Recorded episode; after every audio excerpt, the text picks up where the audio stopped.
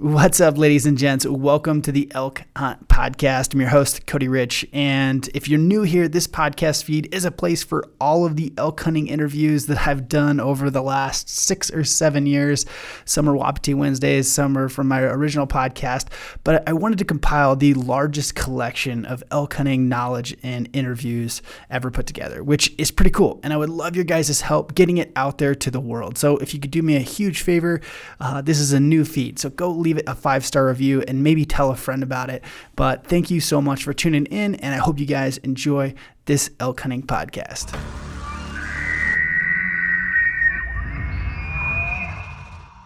Welcome to the show. It's Wapiti Wednesday. I'm just gonna pre-apologize for this super echoey room.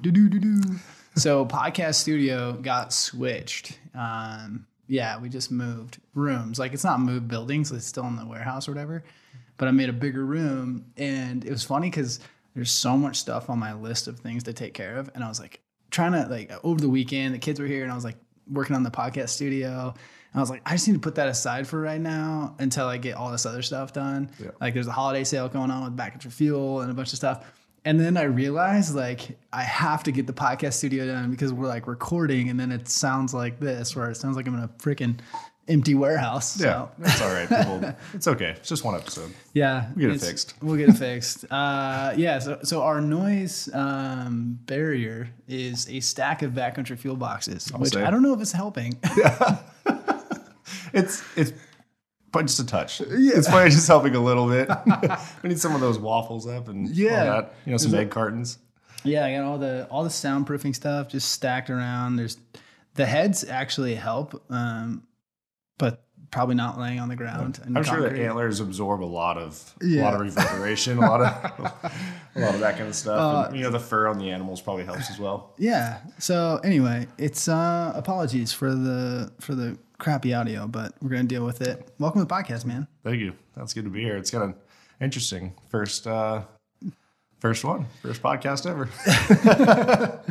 I told you like it's not it's not that nerve wracking once Yeah. you get into it. It's just kind of like two dudes BSing, drinking coffee or whiskey, depending on the time of day. Yeah. Today's coffee. Yeah. A little water, a little coffee. Yeah. So before the podcast, we were talking about like what we're going to talk about, ironically, and we were talking about how this year was kind of terrible. And you're like, man, like I don't really want to talk about this season because it was it was nothing or whatever. But you're like, everyone I looked at, all the you know all the people I follow, all had crappy seasons or boring seasons, if you will. Yeah. Is that very that fair? uneventful. Uneventful. Yeah. I I would say at least the first two weeks.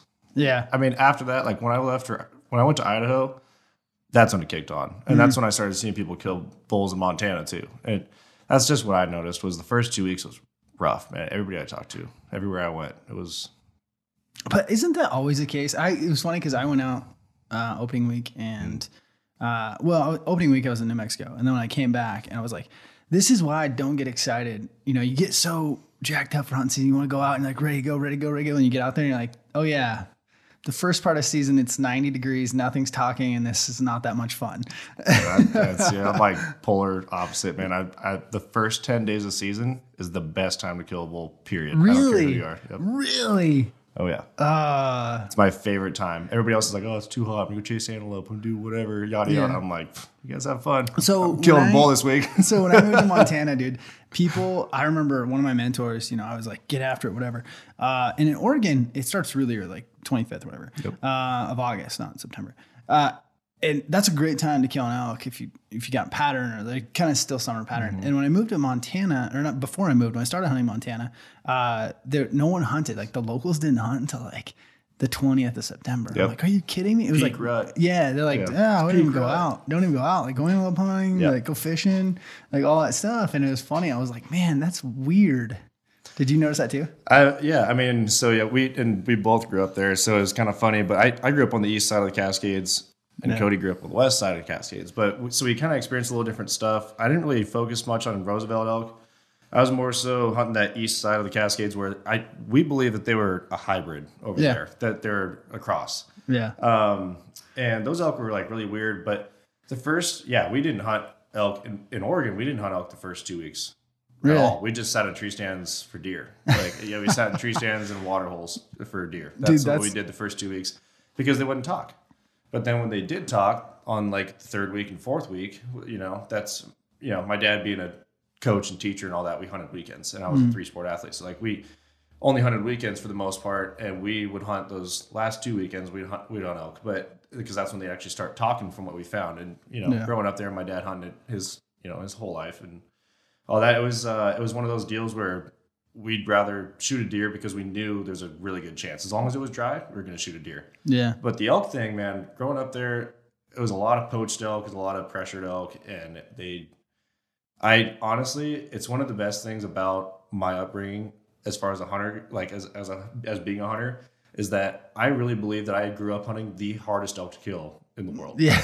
I'm, I'm pretty damn positive because they, I mean, they like literally were you you get one to respond from you know across the meadow or whatever, a few hundred yards. You go around, you get out like because you knew where they were going to go. You knew they were going to leave the creek uh, in the meadow and they were going to go that way.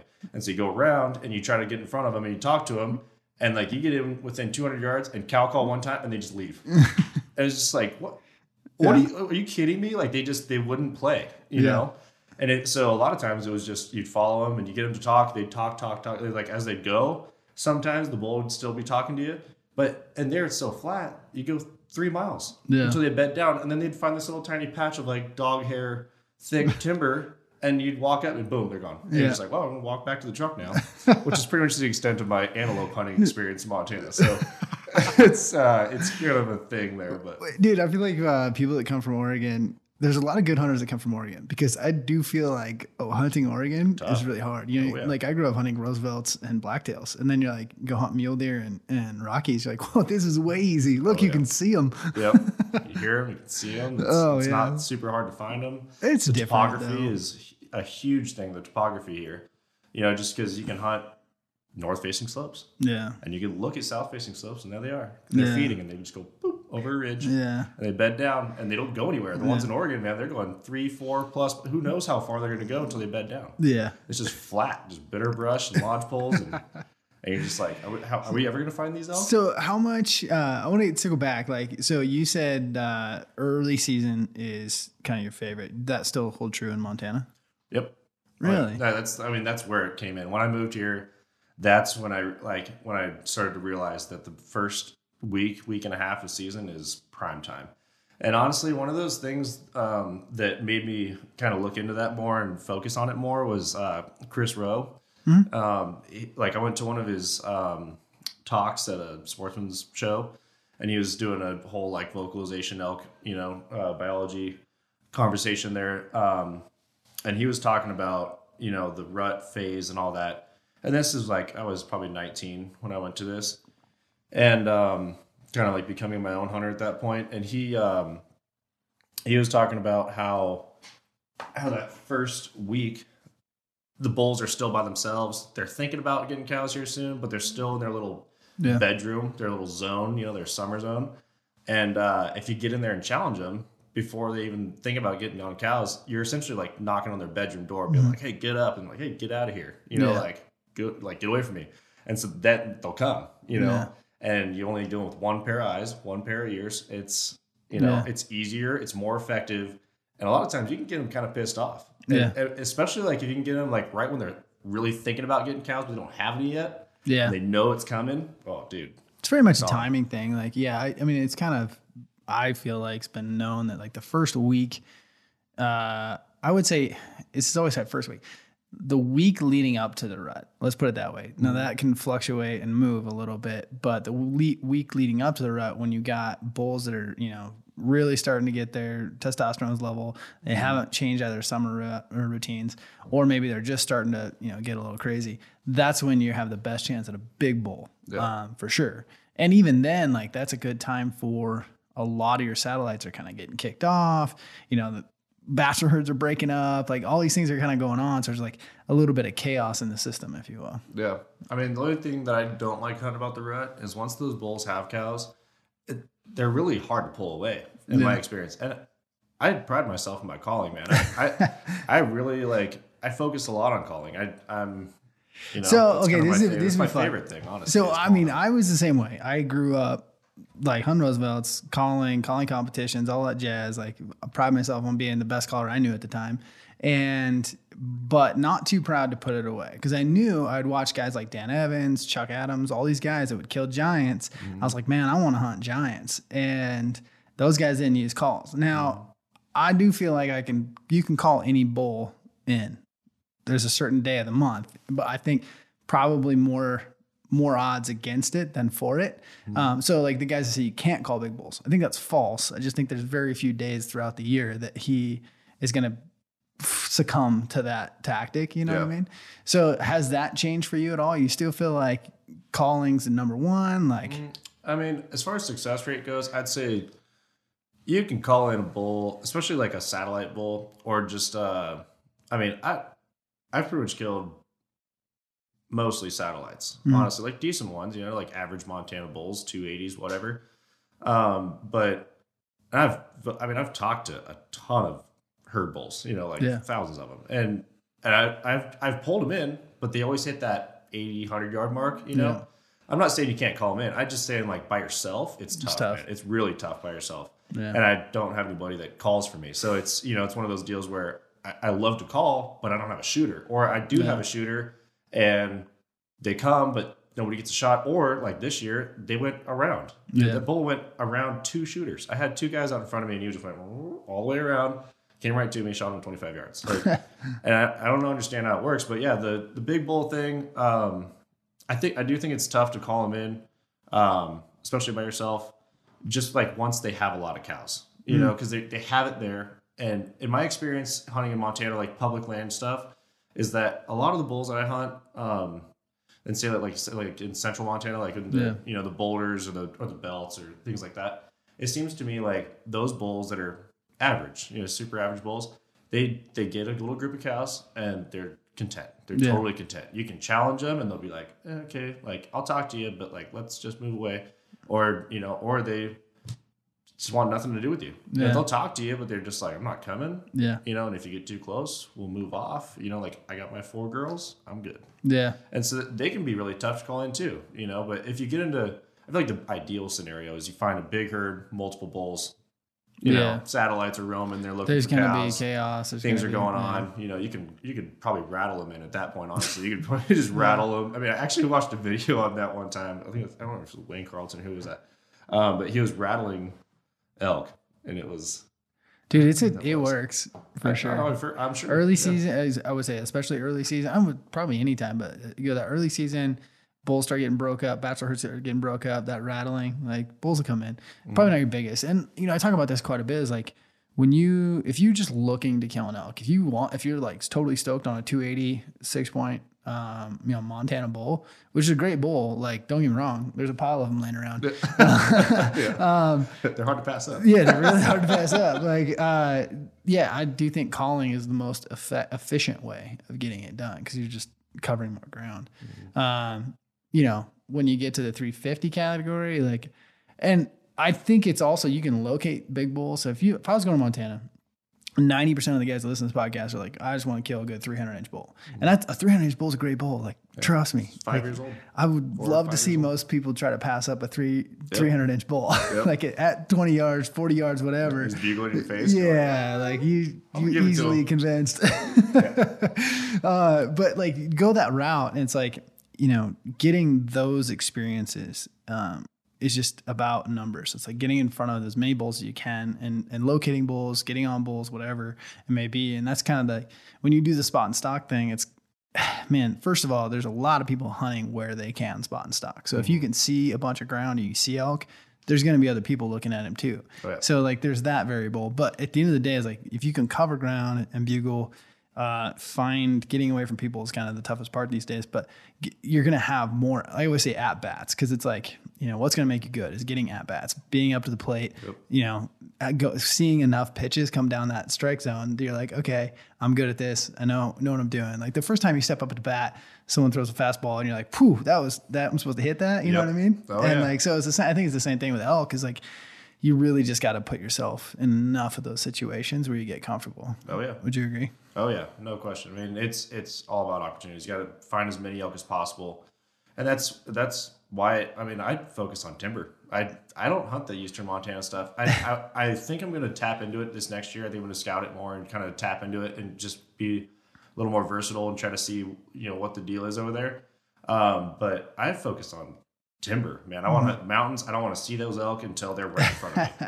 and uh, it- it's because I love calling. You Yeah. know, I, I love calling more than I like shooting them. It's my Yeah. favorite thing is to call elk. um, but yeah, definitely. I mean, there's no question that that's the case. Do you think most people struggle with kind of hunting areas where they can't see? Um, Hey guys, real quick interruption to tell you a little secret that I picked up. And if you want to be a good elk hunter, there's one thing that I've noticed that every great hunter I've ever interviewed does that almost every new elk hunter does not do. And it's having a system. And in my own quest to become a better hunter, I set out to learn from all of the best hunters out there. And the one thing they all have is a system that took them years to develop. If you want the blueprint that I've developed after hundreds of interviews, go check out the new Elk Hunt 201 course. It's a four step system for being a more successful hunter. This is the fast track that took most of these guys 10 plus years to develop, and even myself. So go check it out, Elk Hunt 201. The link's in the show notes. I hope you guys enjoy it. So far, people have loved it from new hunters to vets. I've had so many messages and seems to be uh, a big hit. So I hope you guys enjoy it. Hope it adds value to your elk hunting career.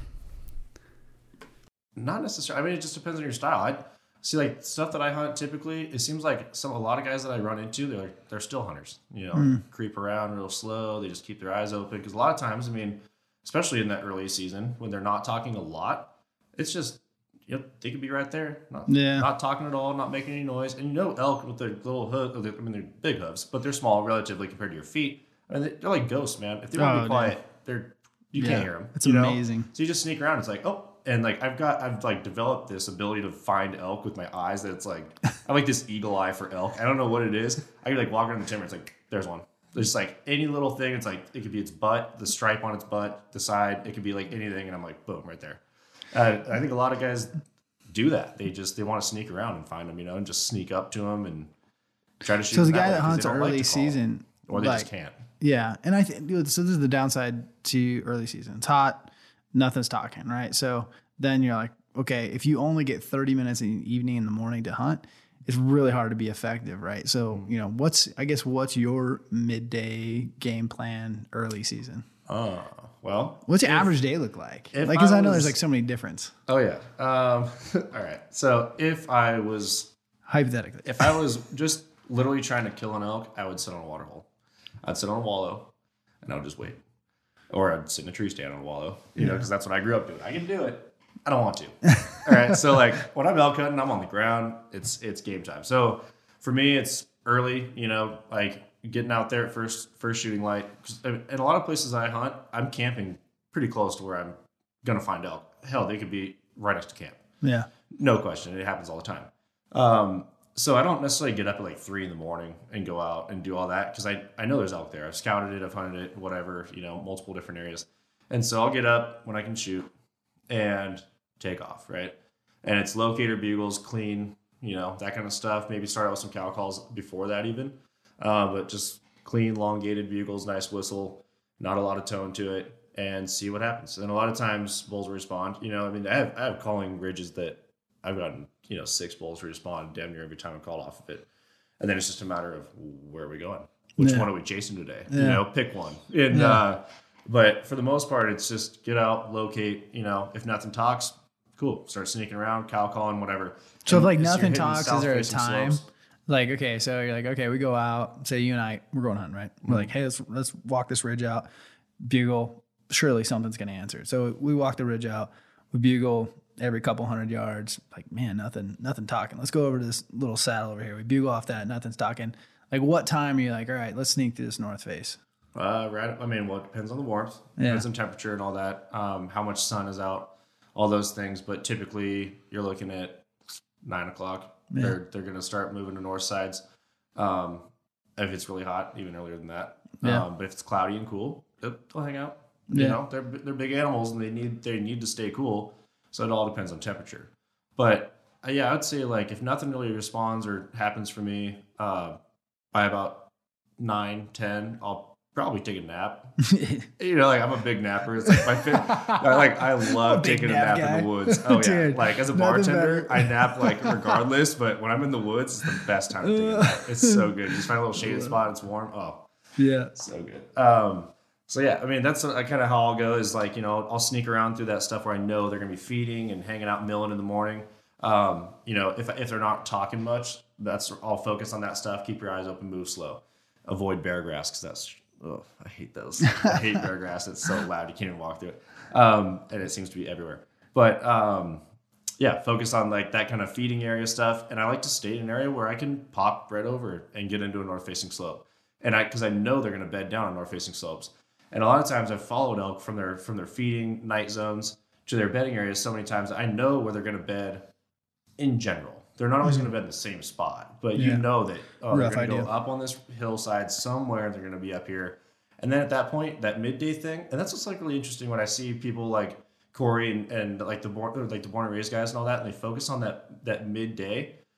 Is I've had some experiences midday, but a lot of my stuff they don't really talk much. I've put bulls to bed, waited, gone, pissed them off, and they just they might like get kind of fired up every once in a while, but for the most part, a lot of times I know they're there and they Yeah. won't even talk. They're just Yeah. like, "Nah, I'm good." And you sneak in there, boom, you bust them out. You're like, Yeah. "What the?" You know? Well, it depends on temperature. So, I mean, the cat road shuffle, if you will, air quotes there.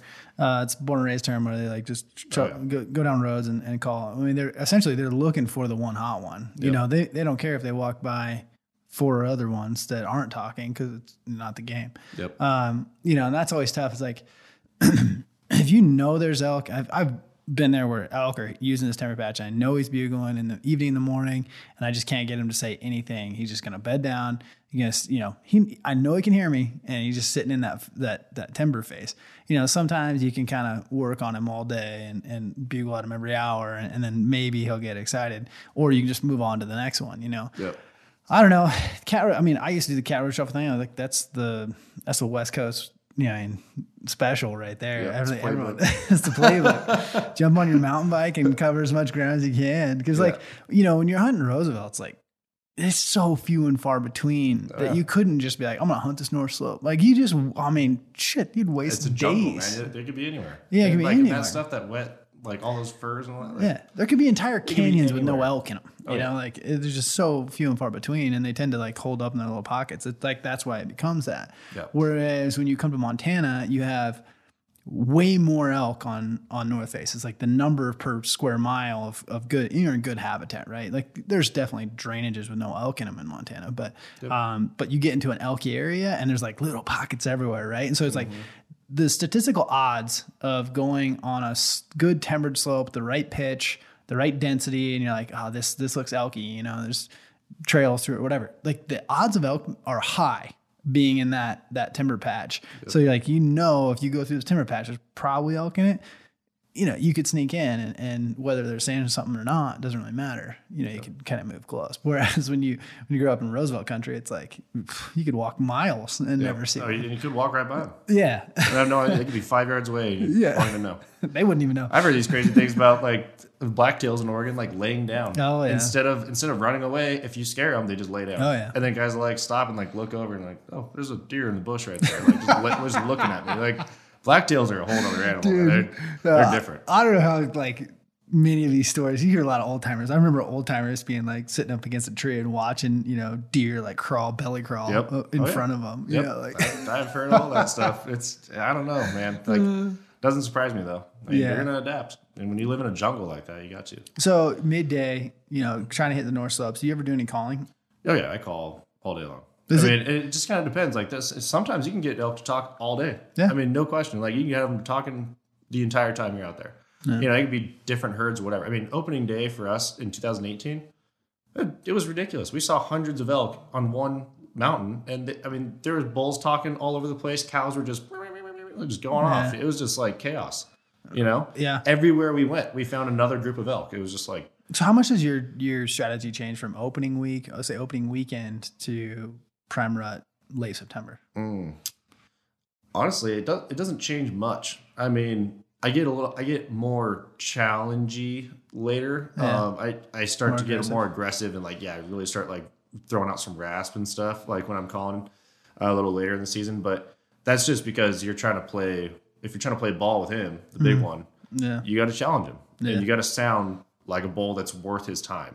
Otherwise, Dude, he's that's gonna a be like, "Nah, get huge. outta here," That's a huge you know? piece that I don't think people understand. I think there's a lot of people that can't bugle big enough to draw the attention. Like Yeah. I have, I have played that game with a lot of bulls where you know I'm trying to match them and they just didn't care. Yep. Didn't care. And the bigger I got, the more interest he got. You know, like Yeah. just harder, growlier, you know, more aggressive. Then it was like I I've watched watched bulls bugle at me and walk away, Yep. and then I'd go bigger and they'd come back and you could tell they're thinking about it and then they'd walk away. Oh yeah. And the bigger you got, the more interested he got. Mm-hmm. but it's like, imagine, imagine this. You're out, you're, you know, this bull gets bugled at all day, every day. He's deciding what's really a threat and what's not. Yep. You know, and so if, if 10 bulls, there's probably 10 bulls around. Let's say five, five satellite bulls that are rag fives and whatever. They, they don't, yeah, they don't, he doesn't care about those. He can't go run off and fight every five point that bugles at him. and I think, those small bulls, they Yeah. know they're not. They, they don't stand a chance. Yeah, well, and but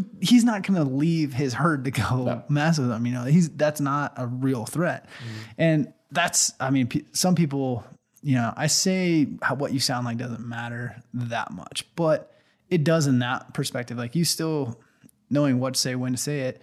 But if you really want to start challenging bulls, you kind of got to sound like at least a threat. Yeah. And it doesn't have to be a perfect bugle. There's a difference. You know, you can sound growly and weird and Oh yeah, not no, I've heard perfect. so many elk that Yeah. you were like, "There's no way that was an elk," But and then all of a sudden it's standing there, and you're like, "Oh shit, it was an elk." But you've also heard dudes that like go to challenge people and it sounds like a you know fluty like eh, that's the wrong. You said the wrong thing. Yeah. You know what I mean? oh yeah, I mean, and then you and then you talk to some guy that like shot one. He's like, "Yeah, I've been bugling all day, and nothing was really going on." So I pulled out my old power bugle out of my pack and let it rip one time. Just a nice squealy, terrible call, and boom, here he comes. I shoot him. You know, Yeah, like and you hear those stories too. And you're like, "What in the world?" But I, I don't, I don't believe that necessarily like throwing out bad calls is a is a good tactic by No. any means. I, I'm all about sounding as realistic as possible all the time For you sure. know? For and sure. uh, yeah, that's like a really interesting thing. Is there's so much to talk about. I mean, we could do 20 podcasts about calling elk, and it's it's really interesting how every bull's different. You know, like they're they're just like humans. And when people are like, "Oh, I don't understand elk," like how like how to sound like how to sound like one or what they're saying and all this stuff. Like I, when I'm hunting with my buddies, a lot of times now I'll, I'll, I'll just like ask them. When, well, like while we're out there, bull's talking. I go, "What did you just say?" You know, because I'm trying to like educate them as well. I'm like, because I want them to be successful. I want them to be able to call for me too. yeah. I ain't lie to you. Uh, so it's kind of one of those deals where I'm like, what did he say? And they go, I don't know. You know, like you tell me, and I'm like, well, he's, Read he's it. saying like, I'm over here. Yeah. You know, like or whatever. It could be whatever. You know, and I, I'm trying to help them understand because in reality, the thing is, you just got to dumb it down. I mean, elk are they're they're just like humans. Like everyone's got a different. Uh, they all have different temperaments. They all have different intentions. Some are lovers. Some are fighters. Some just hmm. want to be alone. You know, like you don't really know until you kind of try to start Feel to dissect them. You know, like and as you're talking to them, you just kind of take it easy at first and like kind of feel them out and like, what are you about? And Yeah. then sometimes they'll turn on on their own. They're just like, boom, and you're like, oh, yeah, okay, he's pissed. Like Yeah. for some reason, I don't know if he's got a cow or two and he doesn't want to lose them, or he's just a fighter. Maybe he's Yeah. just an aggressive Elk. and who knows? You know, Yeah. like, and it's just it's so interesting how everyone it's just a huge game of chess, and, Dude, and and you're gonna lose so many times. That's the best part about calling elk is that you know it's for me like I love getting the screen battles, um, the super aggressive elk. That's fun, but to me, flipping the switch on an elk and taking yeah. it from passive to like him coming, that's that's the I won moment. Oh, you know yeah. what I mean? I think anyone who calls animals, whether it's ducks, turkeys, elk, whatever, like that's like you convince that animal to come to you. You like spoke their language, yeah, and yeah, you said the right thing. yeah, and you Yeah. took it from like this passive conversation to like a very heated debate. Yeah, it was like, hey, I'm over here, and he's like, yeah, I'm over here, and you're like, I'm he's like, and then you get a little closer, and you go, I'm, uh, I'm gonna. I'm gonna come over there and take one of your goes. He's like, no, you're not. And you're like, bet. And he's like, mm. and then you're just like, hey, f you. And he's like, all right, that's it. We're Yeah, fighting. You know, like, it. And yeah, that, that that's my favorite forth. moment is the is the screw you, man. And he's like, Yeah. oh, all right. And you can just tell, you can hear it in their voice. Like when you got to throw it out too. You, like that's how you got to challenge them 1st Mm-hmm. And then when he fires back, you're like, all right, Yeah. here we go. I You know? I love. I love the moment when you're pushing an elk and he's like going away, but you can tell he's getting pissed off, and then maybe he'll go back down. But you're like you're following and following, and I can pick out a few times in my life where I've heard that that bull turn around just in the tone of his Oh, yeah. bugle, and you're like, Yep. up game switch, and it was like he turned around, you know, like he was like going this way, and he decided like, you know what, I'm coming back. Oh yeah, that happened that, that, like a couple times for me. That actually happened this year in Idaho with my parents. My dad and I both had tags in Idaho, and my mom was with us. She uh, I actually taught her how to call elk in a drive-through car wash in Spokane, Washington, at my sister's track like club meeting thing. She was she's like like a throwing meeting, and. uh training camp. And so yeah, she was just like, I'd like to, you know, go like hunt with your dad more often, yada yada. And I was I had some diaphragms in the truck and I was like, here's a diaphragm. It's like, I'm gonna teach you how to sound like an elk. And she like and so she cow calls a lot and stuff and she'll bugle too. It's Really? yeah, she's actually really good now. Uh, it's pretty cool to watch her progress. But um, yeah, so we were in Idaho, same kind of thing. We had this bull talk, and he wasn't super fired up, but then he we just kept chasing him because he was still interested in the same thing. It was just like got in on him, old logged like kind of logged areas, kind of cut out. You know, it was timber, but it was kind of cut out, and had this bull up on this ridge, and we just kept chasing him and chasing him. We probably chased him close to a mile by the time I got him to turn around. But you could tell. I mean, it was Yeah. boom. You know, it was like when I like we got close enough, and I just pissed him off and started raking trees, and he was like, "All right, that's it." And he came down, started tearing trees up and all that. But he kept that high line where he had vision. You know, he just didn't want to come any closer. He's about forty five from my dad. He snuck in there and. You know, it's one of those things where if my dad had had more experiences, like in these type of scenarios, he would have known like he's distracted. I need to move up a little bit. You Yeah. know, and um, and if he did, he would have smoked him. You Yeah. he would have shot him probably 25 yards. And then I had one in over over the boulders. That was probably the biggest bull I've ever seen in person. Um, same kind of thing. He just he would talk, but he just kept going and going. And he had like a couple cows. I just kept chasing him and chasing him, and then a grouse popped up on a log. So I switched arrows, shot the grouse, through my pack. You know, that's, that's a guarantee. You can't pass those up. That's a lay-in. So, uh, so I keep going, and then, and then it was just one of those things where like I didn't even like challenge him and piss him off. I just, I think I just pushed his buttons enough. You could tell that last one. He was like, "That's it, I'm Yeah, done." yeah. And he just and he came back and I was like, "Oh," and I'm like looking for shooting lanes, and also I'm like, I don't see him. The little little meadow, the road's right next to him. He's like damn near on the road, and the sun's right in my face, and I can't see him. I'm like, I don't know, like where he's at. I know he's right here somewhere. And then like, I was like, I'm gonna move forward. So I like took a step in the open. he was standing behind a tree in the shadows, just looking at me, and he turned and antlers back to his ass, just Yeah. just trotting away. I was like, oh my god. I had one in Oregon one time, and uh, this bull. It was one of those where I had sat up on the hill, and I had worked this bull a few days, so I had some history. But every time he would start bugling, and then the herd was moving, and you can never catch up. So it was like play a guess and check where he is. As soon as he starts bugling, he's like moving away, and you can't keep up. It was just really big country, so it was oh, tough. yeah. And so I'm like, I'm gonna get across with him, see if I can't get him fired up early. So I just sat there all day, you know, take a nap and then bugle, take a nap, you know, bugle, just think around, hang, hanging on all day. And he still wouldn't fire up. And then finally it was like three thirty in the afternoon. He like pipes off once. I was like, oh, okay, I know where you're at now. So I start moving. And I think the herd like came back that way towards where I was. I should have just stayed mm. there. Long story short, is I ended up start following him and doing the bugle, like trying to get him to turn around, trying to get him to turn around, trying to and I heard it. And I was like, I was just trying to get a little bit closer. And I heard it in his voice and I thought it. I was like, man, that was aggressive. And I like was like, I want to get up another 50 more yards and then it'll be money. And we about head on to each other coming Yeah. around this bush. Oh, yeah. like, he had already come back and we were like, we just came around this big bush and was like, oh, like right in my face. Hey, he's like, yeah, I'm out of here. yeah. I was like, oh, so mad, man. And then like it still didn't screw up. I think it scared him so much that it was like he bumped and I like bugled at him and he like didn't know and he like barked at me once.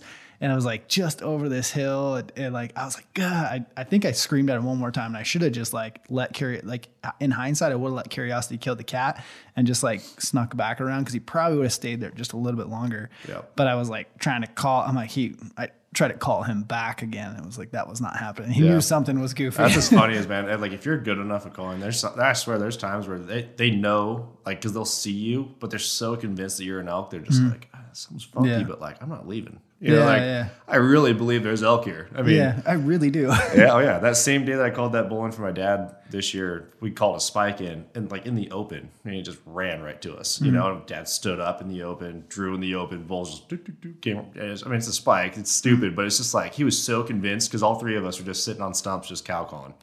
You know, it's like Yeah. last 15, 20 minutes of light, and Yeah. just three people just just throwing out cow calls, and he was like, "There's a herd elk over there," and he just poof, You know, it's like when that happens, when you get the bark or like the bump in the bark, if they see you, it's never over if they see you. It's mm. over if they smell oh you. Oh yeah, and you know because it sounds like a train going through the Yeah. woods. Yeah.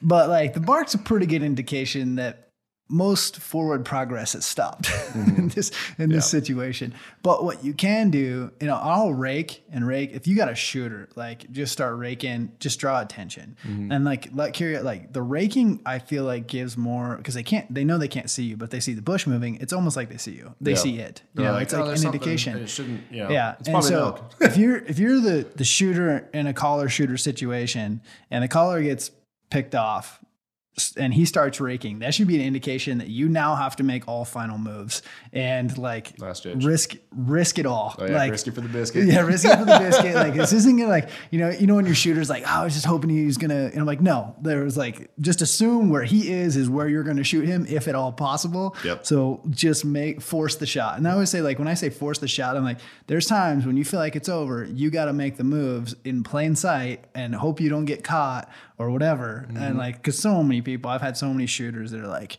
uh, Timid. yeah, well, timid, like just think they can't move. Like, oh, he was looking at me. I'm like, Yep.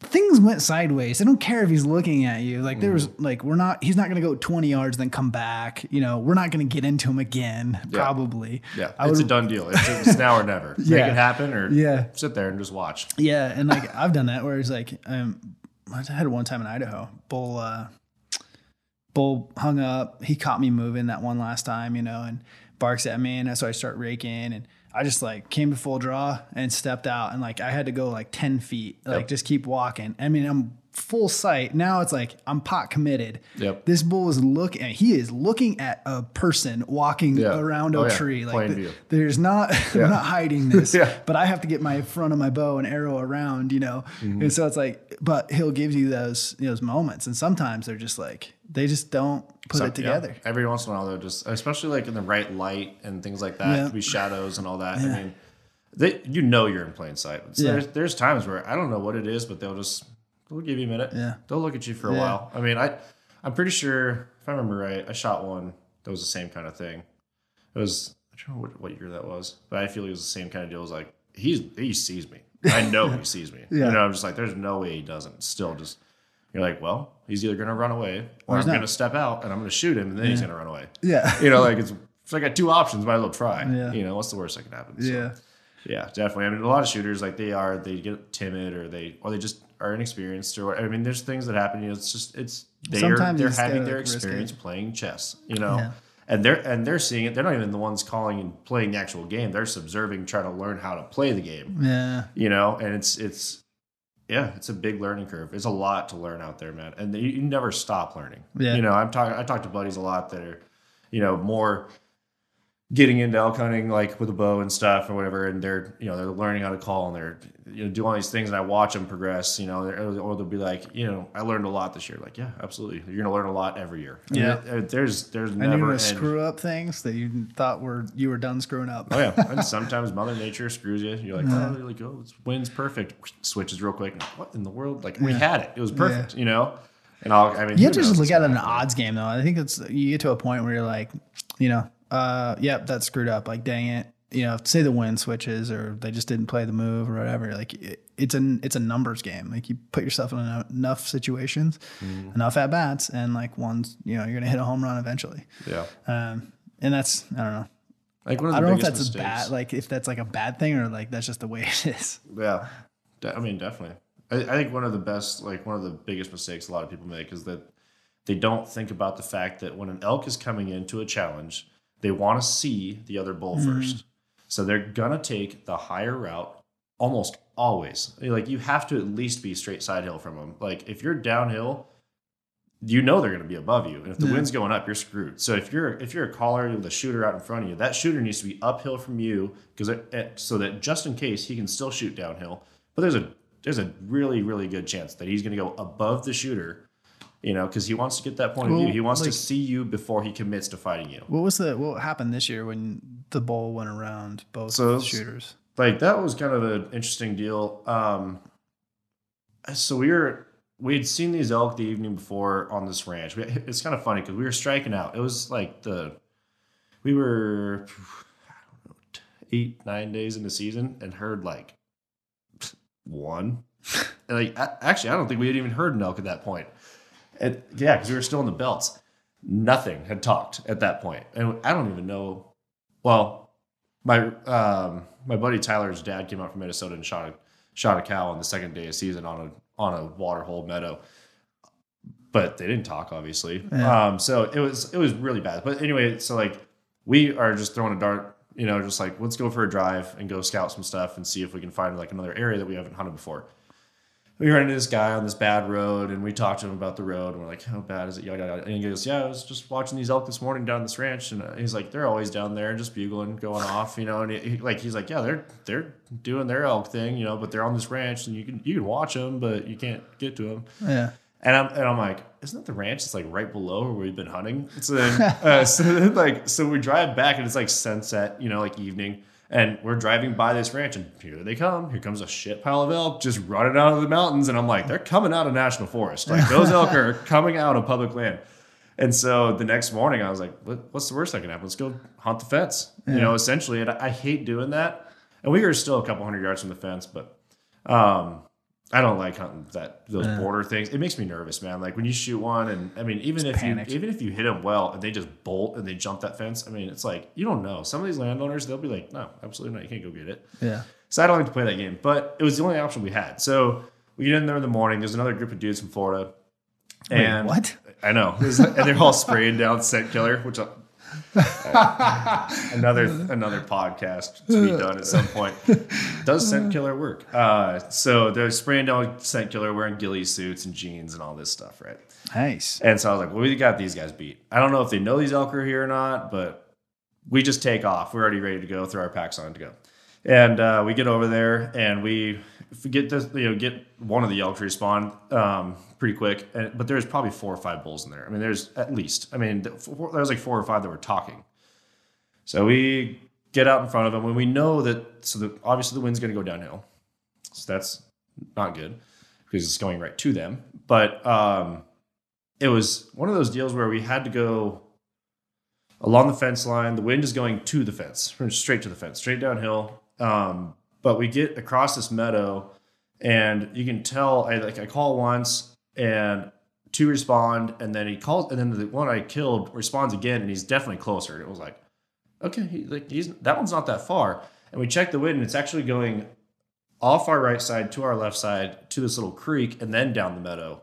And we're on this little, I wouldn't even call it a ridge. It was more like a tree, like finger of timber that goes down. Um, it had a little bit of a ridgeness to it, but uh, we were on this thing and it was just enough of a ridge topography that the wind is actually sloping down to our left. And Yeah. so it was one of those really lucky scenarios. Like if that wind was normal, if it was just a straight face, that wind would have went right to that whole herd and they would have never came up to us. There's no Yeah. way. But um, because it was shooting off our left side, I, I had my two shooters down. I had one on the edge of the, of the edge of the timber, and I had one probably 40 yards into the timber below me. And you could tell he was in a straight line. You could tell he was right below us. So I start calling, start cow calling a lot. I bugled a couple times, but I mostly was focused on cow calls because I knew he was a satellite. And he just came. And like he, but he came around. He came all the way around them. He went probably 50 to 60 yards around them through all this thick timber. Like you're looking at it and it's all this timber, young growth, whatever, like a lot of blowdown, like everywhere in Montana Yeah.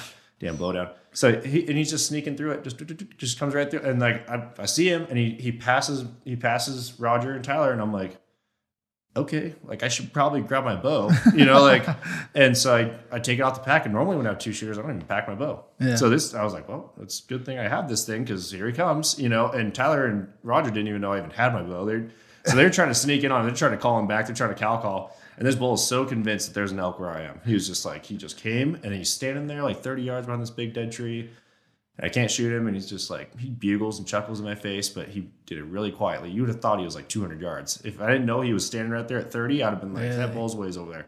But um, then he just kind of turns and walks in this little patch of timber, and then I was like, well, now I have to move forward because then he bugles again away, and it sounded like he had moved away. So I was like, well, I'm gonna get up a little bit closer and see what happens here. So I get up a little closer. He never left. He stayed right there, and then he just boop, stepped out about 25 yards. Had no idea. Standing with his head behind a tree, body's wide open. Smoking. Ramcat did his job. Done deal. Nice. You know, toppled him in like 20 seconds. He's dead. But It's so funny how it can be like such a bad hunt, and you're just miserable. One bugle all year, if any, catch a break. and then it's like it happens so fast. Mm-hmm. Yeah, people get discouraged early, and it's like it can all change so fast. Another thing that I want to talk about this year specifically, everybody's wondering because I, like I said, like everybody I talked to was like, it was garbage, it was so bad. I'm like, yeah, I agree. so like my theory about this is that it's the smoke. Like, it- like mm. now the smoke, if you think about an elk being like a prey animal, essentially, is that they they rely on their senses so heavily Yeah. that I think smoke is exactly like fog. And what I've experienced is like when a heavy fog rolls in, silence. They don't talk. I think it's because they can't see. If they can't see, they can't smell, they can't hear, Yeah. they're not going to talk. And I've noticed that in all kinds of scenarios. But this year, the smoke was so bad that it was like, I think those elk are like, their noses were jammed from the smell. They couldn't smell anything and they couldn't see through the smoke. So they're just like, let's just keep it low, guys. quiet. Because as soon as I went, as soon as, like as soon as I went to Idaho on the 19th, the smoke cleared off and it was on. It was Really? just boom, like elk were just going off. And it was funny because when I scouted Idaho in the last week of August, it had bulls bugling. And then that smoke rolled in right during hunting season started, and then it kind of cleared off for a little while. Yeah. Boom, it was back. It was on. Really? And- oh yeah. It was, and it was like there was no question. As soon as the air cleared, boom. I, and I don't think that was even necessarily like the peak rut thing. I think it was more like they've been wanting to because that's Yeah. what they do. You know, they only have so many weeks to breed. You know. Yeah, I like see. I it. was under. I feel like it, it felt like perpetual pre-rut to me. Like it was there was bulls bugling, but it was not the bulls that were supposed to be bugling. I never like. I didn't get into a big bull until October. Yeah. Uh, I never saw a big bull rutting until October. And I talked to a lot of people. It was like, you know, it, it definitely wasn't hot per se. Yeah. But then there's be like, oh yeah, there's you know, there's bulls going crazy. I'm like, yes, technically, I saw elk rutting, but it wasn't the top 25% of bulls. It was just like, you know, it's it's always tough because like if if uh, a you know a four year old six point is rutting doesn't tell me a whole lot. You know mm-hmm. what I mean? Like he's gonna be rutting, he's gonna be going crazy, like pretty a- much no like matter an what. 18 year old boy. Yeah, he's an He's 18 year old boy running around like. Yes, yes, technically the elk were bugling and he was rutting, but I was like, it just felt like pre-rut. It was like forever, you know, big bulls, and I'd watch them just leave, and I watch decent bulls be there one day and gone the next. You know, it was mm-hmm. like the changeover was really quick. It wasn't like there was enough cows in heat to to hold them. You know, and like this is like pretty open country stuff, but it, that's the benefit of being able to see is like I can tell you which bull was where when. You know, I was like, man, I just feel like it didn't kick off Yeah. for a while. And Yeah, I I, I believe don't it. This is a weird year for sure. Yeah, I mean, I, I didn't even hunt in Idaho once, or in uh, October. Once I got back from Idaho, I mean, I was already tagged out here, and Yeah. My buddy's knee was all busted up, and I was just kind of like, okay, well, you know, like. Were I you in guess I'll, Idaho uh, last week of Focus on getting married now, huh? Were you in Idaho last week of season? Uh, no. Just, well, yeah, I guess it would. No, I wasn't there the last week. Wait a second. So theirs ends. 30th or. Yeah, so I was there the 19th to the 27th. So, So we, pretty we had yeah we had like three days left of season. The last we, we had to week-ish take off of season. Yeah, yeah, I heard that was good in Idaho. I know a lot of people got into elk. It was good, man. Yeah, like it was, and it was funny because we pulled up to this campsite, and um, guy comes out with a bull and uh, like just the head, and I'm like, hey man, like you know, sweet, Cool. you know, and talking Good to him or whatever, and I was like, how's it been? You know, I was like, have you been here for a while? And he's like, he's like, yeah, I've been here for like the last week. I was like, how's it been? He's like, trash. He's like, it's Really? terrible. That- That just another person that was like, it's Uh. garbage, you know, like, and then he's like, and then today. It, like the stars finally aligned, you know. Like I finally got a break. Bull was talking, snuck in on him, shot him. I was like, all right, well that's that's, good good. That, yeah. Like good timing, you know. Yeah. So yeah, I think we hit it right this year as far as that timing went. If you had to pick one week, First week season. first week season, even Idaho. Uh, So you have Idaho know. tag, Montana tag. Yeah, I mean, so like if I mean definitely Montana. I, I'd have to spend more time in Idaho because that's the first time I've ever hunted it. Um, and I think I'm gonna hunt Wyoming next. But I'm just kind of like, I don't know, man. I, even when we were there right before season started, it was still good. Actually, we were there. Yeah, we did scout it once. Yeah. So when Bulls were bugled, it was actually their opening weekend, is what it was. It was opening day. It, so it was like what the 28th or whatever it was of August this year. It was like kind of Yeah. a weird day. It was like right at the end of August, and Bulls are going off. They had cows and all that. Um, but yeah, I mean, I feel like anywhere you give me like the first week, if it's mountains, yeah. If it's like this kind of stuff that we hunt in Montana, where it's like like mountains and timber and you know like plenty of water sources and all that, yeah, like definitely for like first season or first Yeah. week. Because the upside to Idaho um, is that you know Montana doesn't start like was it this year? It starts the seventh, Yeah. so you get a full week of hunting before Montana even opens. Mm-hmm. I don't know. You know, I used to like play that game of like, oh, I go to Idaho for a week and then come back here, but I, I don't know if I'd really play that one anymore. It's like I'd rather just be like dedicated, and then when that's done, let's go dedicate to this. You know, like I didn't even go. I had a Wyoming tag this year, didn't even go. Uh, I said I thought about it, but I was like, you know what? I Montana is like primary focus. Like, Yeah. Let's get it done here. Um, in hindsight, maybe I should have went because like you never know. You could go down there, it could be hotter than you know, going crazy, bulls screaming everywhere. Yep. Um, but you know, and I think if I was going to Wyoming, like if, if I had another Wyoming tag, maybe I'd I don't know go first week. I mean, here's the thing, man. Like anybody that's coming out from some other state, if you li- like literally just want to kill an elk, if it's dry and you find a wallow that's been hit, that's been torn up recently, sit on that thing. First week, oh yeah. No, in just Yeah. in general. I mean, Yeah. because they're gonna use it. I mean, they're gonna hit that thing. Like, The only time that changes is if you get to like say a wallow and there's people everywhere. oh yeah, I mean that's gonna affect it. yeah. I mean, but like, yeah, it's it just seems like if you find a wallow that's kind of like secluded or whatever, oh, dude, it's they're they're gonna hit it. Yeah. You sit that thing for three days. If it's dry, you're killing an elk. Period. Like, especially if there's a good population of elk around. If you're in a mountain area that has a lot of elk, dude, there's no question. I mean, I just I just don't want to do it. Yeah. That's the thing for me is like I I live to call elk in September. That's like Yeah. all I want to do. I like literally every like every place I've ever worked since I was like an adult that had any kind of adultness in him whatsoever. I would like in my interviews I'd be like, "Hey, uh, So- just so you know, like I take September off." like I like literally like I don't work in September because this is what I live for. I mean, I love to fly fish and stuff too. I love to do all, like a few different things, but calling elk and talking to them is the coolest thing in the world. Yeah. And if I only get to experience it for a month out of the year, I'm doing it every year until I'm dead. you know? Dude, that's awesome. I mean, and I'd, I'd much rather call them than shoot them. I mean, I, I love just like that interaction. It's so cool. And like, and then when other people have success, it's awesome. You know, like it, I'm not like, oh man, I wish it was me. And this year, I wish it was someone else. Yeah. You know, like when I shot that one this year, I wish it was my buddy Roger. He's been hunting with me for like six, seven years now. You know, he's 62 years old, never killed an elk with his bow. And I'm like going, when's Roger gonna kill one? You know, like, and he's he shot a few with me, and just like I swear he's like the worst luck. I don't know what it is. He's yeah, it's weird. I mean, we've lost a couple that I'm just going, that thing's dead, and never uh-huh. find, you know, just never find him. You're like, what in the world, you know? So I would rather him shot. You know, my my wife shot hers last year, three days into season.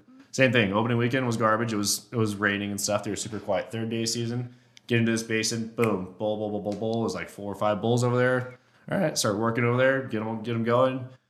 Pissing off this one, working him, working him, and all of a sudden this five point comes off a wallow and just comes running right to us. That's you know, like I, I didn't even know he was even there, and all of a sudden she shoots him. You know, like he's like came running past her and then like walked, you know, twenty yards away.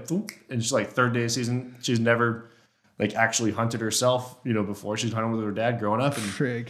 Third day of season, she smokes one of my dad's like, oh my God. He's like, that's awesome. He's like, are you kidding me? Cause my dad is, my dad is 50, 51, something like that. He's never killed a bull in his life. Really? Yep. And, he's a good hunter. He taught me like a lot of stuff, you know. And I so like. Do you think it's a different out- era? I was talking to someone else about this. How it's like, you know, my dad never killed a six point. Like obsessed, probably more obsessed with elk than I. Well, maybe not with me, but like very close. You know, like and he killed I don't know 16, 18 spike elk. You know, like just a pile. Of- yeah, in Yeah. And in Oregon. I'll never forget. Like last times I ever got to hunt with him, we uh, we had Ukiah hair tags back when the hair tags like Mm. that was a thing, and it was like hard to draw right. And so he gets his hair tag. He's like that was gonna be a six point. He's gonna kill a six point. And we hunted like new areas all over, and you know I got stuck with Grandpa because I couldn't hunt with him, and uh, ended up shooting a spike that year, and never did kill one. And then I killed. I remember when I killed my first six point, and Mom's like, "Oh man, you're dead." You know, so it was funny because now I look back, I'm like, how did he never kill a six point? Not that hard. Yeah. I don't know. There's, there's a lot of them. that's I mean that's the standard mature bull. I mean Yeah. it's from four or five years on. You know that's, that's what they are. You know, Yeah. but I, it took me a few years. I mean, so I I mean I've been elk hunting since I was 12 in Oregon. You know, I shot a cow with a rifle when I was 12 on a youth like a youth hunt late season deal, and then ever since then I shot that cow. I was like, I'm never doing this again. I'm I'm bow hunting for the rest of my life. Like, oh, really? yeah, it's just it's so much different. You know, Yeah. I'm not a huge fan of the disruption of the rifle. That's the thing for me. Like I, I had to rifle hunt one year, and I just don't like the. It's just, it's just so like disruptive to They're very different. You know, yeah, it's a totally different style of, of hunting and everything. But um, I, I mean, growing up in Oregon, I shot at one spike when I was in high school. I shot one cow at a water hole and got like an inch of penetration at 30 yards, and that's why I'll never shoot cut on contact broadheads ever again. Uh, that blew my mind. It could have just been like the perfect angle against a rib bone or something. I don't know. It was it was weird. It, it sh- I was like, that's a smoked it. I was like, that thing's dead. The arrow sticking way out. I'm like, what in the world? But then I moved, you know, hunted for a few more years in Oregon. Grew, like moved Montana in 2013, and I've killed an elk all but two years. My first year when I quit, like I was telling you, like my spot vanished. I didn't have a backup plan, and I was young and stupid. And I should have known to just keep hunting, but Yeah, there but was you that know what? Hey, then- that I would say I like that will make you stick it out more times afterwards. When Oh, you yeah. quit and then you regret it, you're like, Yeah. Like what a- could have happened that year? Oh, yeah. You know, uh, and then I had to uh, last year with like when Amanda shot hers and all that. Like, I uh, I didn't kill an elk last year, but it's fine as long as one of us fills the freezer. Yeah, It's all good. Yeah. you know, like that's that's that's enough meat for a year. So dude, that's awesome. yeah, it's good. But um, So now is it like two tags per or two tags per year? You're gonna go to a different state every year. Yeah, I think that's kind of my plan. Like, you know, like as I'm getting older, you know, I I've realized a few things. I'm only 28, so like it's like as I'm getting older, but literally as I'm getting older, I'm just kind of realizing like you got to live when you're young. You know, like and I and elk hunting is a young man's game. It's not. It's not for everybody, man. It's especially the shit that I do. Like I, I'm we do a lot of miles, and it's a lot of climbing over logs and up mountains and down mountains, and it's just like when people hunt with me, they're just like, "Damn, this is ridiculous." I I typically lose twenty pounds a year. That's well, insane. no, in September, in a month, I usually Yeah. lose twenty pounds of like muscle mass and some fat just from hiking so much. But so be, being a young man's game, I'm like, I got to do this as much as possible while I'm young, experience as many places. And it, I like really regret not putting in for a lot of tags. I I've never put in for goat, sheep, moose, none of that. Like I'd love to do it, but I'm so like Yeah. addicted to elk hunting that I'm like, I, that's all I want to do, really. I mean, I'd, I'd like to go on those hunts; they'd be awesome. But I'm like so committed to elk hunting that I'm like, well, I need to hunt every state, Yeah. you know, and like all different types of units and like It's fun to like, learn, dude. It's like- eastern Montana and like different, more open glassing stuff. I don't even carry binoculars in the woods. I hunt timber, you know, like Really? yeah. I- Like, what's the point? When he steps out, he's gonna be right there. He's gonna be under hundred yards, and if he's got antlers that stick up, I'm gonna shoot him. You know, like I'm not passing him up. That's I'm, awesome. I'm not. I'm not gonna be like, oh, let him go so they can grow. No, that Yeah. thing is dead. Like, because because what I've realized is that you have most time one opportunity a year, Yeah. if that, and that's all I ask for. You give me one shot a year. You know, like if I can get one shot, I'm satisfied. If I blow it, that's that's me. That's that's on me. It's you know, but if it takes me, and that's what like what blows my mind is guys will be like, oh, I got a five day hunt in Montana. We only got five days. I'm like, dude, I hunt the entire month, and it, and I don't expect to get a shot. And I, I feel like I'm a pretty good elk hunter. And I'm like, if I get one shot, I'm satisfied. Yeah. And these guys come out and they're like, oh, I got five days to get it done. I'm like, you better be paying ten thousand dollars to go hunt somebody's ranch because if you're hunting public land, I think that's luck, where the man. misnomers come from. It's like people are like, well, a five. They look at the, the interwebs and they're like, oh, I can book a five day hunt, and then they're like, okay, so I'll just go on a DIY. Fi-. Nope, no, different stories, I different don't. If you, categories. got, if you got the cushion, if you got that financial cushion, man, I I, I, you know, I've always pushed people like you need to like stop putting elk hunting on a pedestal and just go do it. But I also believe like, man, there's something to be said if you can ever swing it. Like if you're young, swing it. Like give up a season and go hunt for 20 days Yep. in one state. Like that changed my life probably more than hunting in three states. You know, it was like just living with Yep. elk and being out there for that long oh yeah, I think I took three showers at home in September. in this year. That's pretty awesome. yeah, it's. I mean, it's, it's what I live for, man. It's Yeah. just it's the best thing in the world. It's so cool. It's uh, they're just like a crazy animal that's.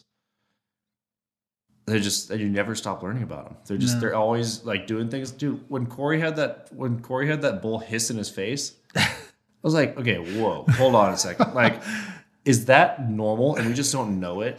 You know, like Yeah. that's like one of those things. Like I, I'd like to, you know, do more, you know, talking to people about elk and learning about them and people's experiences and all that. Is that I wonder if that's one of those things that happens that we just don't experience, that we don't see. We're not out there enough to know that elk actually do hiss.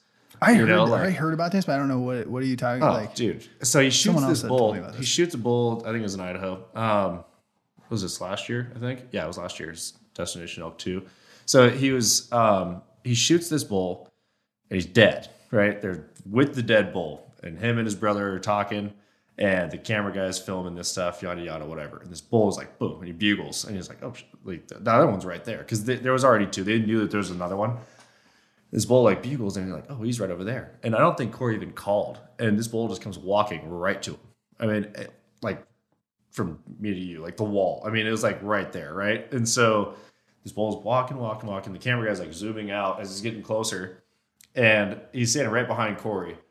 And the bull and, and the bull's like comes up, walking, walking, walking, and he like sees the dead bull and he like he looks and he's like, what the? You can tell he's like surprised. He like he, like stops and he kind of backs his head up like what what are you doing? You know like because bull's dead on the ground right? Yeah. and i don't know if he just it's kind of bizarre. Like you'd think that you'd see an elk and be like oh he's just laying down. You Yeah. know like why was he so surprised? I don't know. But this bull just like backs up a little bit and he's like whoa. And then he stands there and he's looking at him and then he just like turns his head and just goes like right in corey's face like like hissing at the other bull it's really weird and I don't know if it's like a if A it's like normal a thing? fighting thing or I don't know. I, my guess is that it would be like a an absolute challenge. But I, it was really weird. He like hisses and then like as he's hissing, Corey like lifts his arms. He's like, "Nope," and then, and the bull's like, "What the?" And then he trots, you know, ten yards away and stands there, and you Yeah. know, it's a three ten bull just standing there like within you know twenty minutes of shooting range. rock. You know, uh, but yeah, it was just it was bizarre. You know, but it- like you would think that things like that, like you'd think that things like that would be noticed in places like Banff or you know, or like uh, Estes. Yeah. You know, like you'd think that you'd learn a lot about elk through those kind of places because those elk just don't care and you're just Yeah. hanging out with them. You know, But I don't know. When I saw that, I was like, that's really interesting. You Yeah, know, like, and I would love to hear like an explanation to that, like from like an elk biologist. But there might not be. I don't think anybody's ever seen that or heard it, or Yeah. I've never heard of that ever. So It know. might have been just like a fight or flight thing. I don't. Who knows? Yeah. I, I don't know. I mean, he just he flat hissed. He lifted his lip and hissed with his teeth out. It was really bizarre. So That is really weird. yeah, I don't know. There's always like there's always going to be things that people are going to experience and learn. That's what I love Yeah, about out when you go elk hunting. It, and you're thinking about the year coming up. It's always like, oh man, what's going to happen this year? Because like it seems like every year when you kind of look back, like, well, that was crazy or this was crazy. Like, what's going to happen? You know. Yeah. I always look at that when I think about you know future hunts or like upcoming. It's like, man, what's going to happen this year? What's kind of crazy or what? You know. Yeah. You just learn so much. It's like you have this excuse to be in the woods for so much time, and you see so much that like that's irreplaceable to me. Oh yeah. No, it's yeah. The experiences in the woods are, and the naps, dude. The naps. no, yeah. I mean, I, and yeah, I spent I spent a ton of time out there, and that's what I tell people when they're like, "Oh, we want to get into hunting, you know, like elk hunting, whatever." yada yada. And I just like we were talking, like you need time. You got to spend Yeah. a lot of time out there. You need to have a lot of misses. You need to have a lot of experience and having playing the wrong chess. You know, you What's, play the um, wrong card. Yeah. What's best case scenario? Like when I say, say I'm from Florida and I got my ghillie suit, and my my spray down, Yeah, ready jeans. to go, my And jeans, your New Balance. and I'm like, hey, what what's a good timeline? Like, what's what, what are you like? What's minimum, and then like what's be- best? What's minimum time Yeah, wise? Uh, yeah. Well, if you're hunting the Climbing Arrow Ranch, I'd say go ahead and hunt it for three days. Should be done by noon on the first day. Jack and his dad will put you on a bull real quick. Yeah. Uh, no, but it, I mean, if you're hunting public land, I, give yourself a week at least. Um, I I feel like more than anything, the mo- the most important thing, like weather is pretty important. You know, because you never know when that September snow is going to happen. But it happens every year in Montana. Yeah, that's true. We had it second day of season, six inches of snow, and you never know when it's going to happen. But um, I would say like planet around the moon phase. Uh, the moon phase is huge from what I've noticed. Is that like the, the full moon is rough, man. Yeah. It's it's tough to find elk during the like uh, not find them, but to like call them in and work them. And that's You don't honestly get many that's hunting when, hours.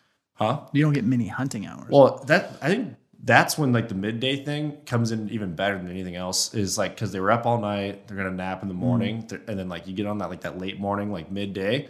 That's when that's almost like morning time or evening Mm. time for them during a during a full moon. So it seems like that's like your best chance at getting on one to like get them fired up or just have elk talking and up and moving is like midday on a full moon. yeah. But yeah, I would say plan it around a full, like all around the moon phase, trying to do as little moon as possible. Um, if you're not a, it just depends on what you want to do. If you like, if you're confident in calling, Let's be honest. Maybe wait if I until have a up. ghillie suit, blue jeans, and scent control, I'm not confident. no, I just I, no, I just say go. I just say go sit on water. If it's dry, hunt the first week. Give yourself a week. Sit on water, like where you like go find a wallow. You know, spend a day or two like hiking the bottom of drainages, or the, the actually here's some advice: the very top of the drainage. Yeah. When you see a creek on your onX or whatever you're using, where it starts is the wet. very top is almost always going to be a marsh. Or if it's not a marsh, it's just a spring coming out of the ground. Those elk will always find they, they like create the creek. It seems like they always dig it up right where it starts, Yeah. and that's where their wallow's at. So if you're drinking that water, just know there's probably elk piss in there. but yeah, no, fresh mountain stream. so that's that's what I would recommend is, and especially on probably east facing or um, east facing or north facing slopes nice. that's what I'd recommend if you just want to shoot an elk because I did. I just. water, I think so many people put it on a pedestal. I think get out, do it. Like book a week of time to go live in the woods. Like it'll Mm-hmm. it'll change your life Oh yeah, no question. It's and learn to call gooder. gooder. Yeah.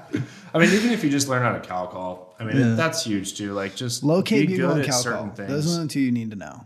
Like if you can locate, like God, you're so much more powerful. And it's funny, like I mean, even people like Ryan Lampers. Like I watched a video where, he, where he's hunting. I, I know you know him, right? Obviously, you're pretty good friends with him. Mm-hmm. Yeah. Uh, like I was watching a video with him. All he does is cow call. And that's if he calls. You know, like he's He he's just a much. he's just a predator. Like, Yeah. um, but yeah, he's just like, oh, I need to do something. Meow. One Yeah. time, you know, like whatever. He rakes a lot more than people know. Like, Oh, he rakes a lot. behind the scenes Yeah. kind of guy. Uh, yeah, but I mean, there's and there's a lot of guys that everyone's got their own tactics. If you're a still hunter and you're cow calling and doing whatever, I mean, me, bugler, I'd like to just scream in their face, piss them off. That's one of my favorite things to do. But if they don't want to play and I have to cow call, all right. Now you got to learn all these vocalizations that cows make. What are they saying? Because cows are even harder to read than bulls. There's no question that Mm-hmm. cows and their vocalizations because they're the boss. You know, like the especially the lead cow, what she says is like really important, and, and the whole herd has to understand what she's talking about. And she'll be like, "Let's go," or she's like, "We're staying here," or "We're comfortable." Like whatever she's saying, there's There's a lot of lead That's cows I'd like to kill over the years. oh yeah, for sure. The ones that bust you, and you're just like, man, that bull's coming. Uh, but yeah, that if you learn how to speak cow, Speak cow. you can you can probably manipulate that herd more than you'd think. yeah. You know, like I mean, cow calling isn't just meow meow meow. I mean, there's there's estrus sounds, there's distress, there's angry, there's like you know all kinds of different sounds that they make. And if you throw out the wrong vibe, So you're not going to get attention. It's not necessarily over. They're just they're not going to listen to you. Yeah. You know, like you can get a bull. Like I had a bull in 2018 on that video, that um, hold the camera video on YouTube. Little a decent amount of people have seen that. Um, there's a part in there where, like it doesn't. I don't show the whole clip very long, but there was a bull early on opening day. I think your second day season that I was working. He responded to a bugle first, but then he just didn't want to like play because he, already had a group of cows. And that one I had to cow talk, and he just he just whined, man. He was just whining. He was just like he was with his cows, and he was like, "Come with us. We're going this way." And. I, and I was sitting there like doing my cow calls. I was going, "No, come here, please." I was just whining at him, whining at him, and he's like, you know, just like I mean, he was super talkative, but he was like. I can't. They're going this way, and I have to follow them. You know, like come with us. And I was just like, no, come back here. And he was just like, oh, I love you. You know, like, and it's just so funny, like how you have these interactions with elk. And we were having a conversation. There's no question. Like I was talking to him. I was You trying to sweet talk him. I was shit like, out of that "Hey," I was like, come here. I was like, come, check it out. Like, I, I want you to come hang out with me. And he was like, okay. Mom says I have to go this way. Because that lead cow was like, we're moving. And he was Yeah. like, I ain't leaving these cows. It's And so we, I mean, I, I, I thought for a second that maybe he was going to turn around, and I bet he probably stopped a couple times, but we never saw him. He just, he just stayed with them, and yeah. he's right there. He it's not far, but he was just. What's the video? What's that video? That was uh, hold the camera um, on YouTube. What's your YouTube channel? Uh, Timberwolf Outdoors. We'll put a link in So it. yeah, it's um, it's just something I like to do as a hobby. You know, I, I used to think that I wanted to like do it. I was like, I'm gonna do a YouTube thing. And now I'm just like, you know, I just love to share the experiences, like what we're talking about. Like, you got to go experience this stuff, and there's so many things that people don't see that I'm like, you just got to share it, whether it's photos or videos or whatever. Like, there's so much stuff to see and experience that if you have the camera rolling, you can see some pretty cool stuff. Yeah. You know, like, or you can share some pretty cool stuff. So Yeah, for sure, for sure. that's uh, Um, Yeah. Well, thanks for jumping on, man. We'll put a link in the show notes and people go check that out. And yeah. yeah, dude, got me all excited. Is the elk season yet? I know, right? How many more months we got? Ten more months. I know, and elk season, like the rifle season, just ended. Uh, But yeah, it's uh, it's gonna be good. Hopefully, I mean, next year can't be any worse. So ho- Yeah. hopefully, hopefully, Knock- no, it's a more normal. Yeah, yeah, we're, talking like world stuff and also elk. I mean, it was just a bad year. So the like the elk thing, hopefully, it's much more normal. You know, Yeah, but I, I believe it will be. So. Everybody needs to get out and experience elk hunting at, at least at one point in their life. You know, there's no question, and not necessarily like a high fence ranch kind of deal. Like, go Yeah. do it, put yourself in the playing field, play your cards, see how see how you do. You know, yeah, yeah. That's a whole nother podcast. yeah. All right, buddy. Appreciate it. All right, cool. Alrighty, guys. Thanks for tuning in to the Elk Hunt Podcast. If you love elk hunting content, tips and tactics, all that jazz, then go leave this podcast a review wherever you listen to podcasts at. Much appreciated. And if you're interested, go check out our Elk Hunt 201 course. It's a four step system for doubling your success. It's a great resource and it's going to make you a better hunter. I guarantee that, or we'll refund your money. Uh, if you don't get anything out of it, if you don't get $30 out of it, then we'll definitely refund your money. So go check it out. Link in the show notes.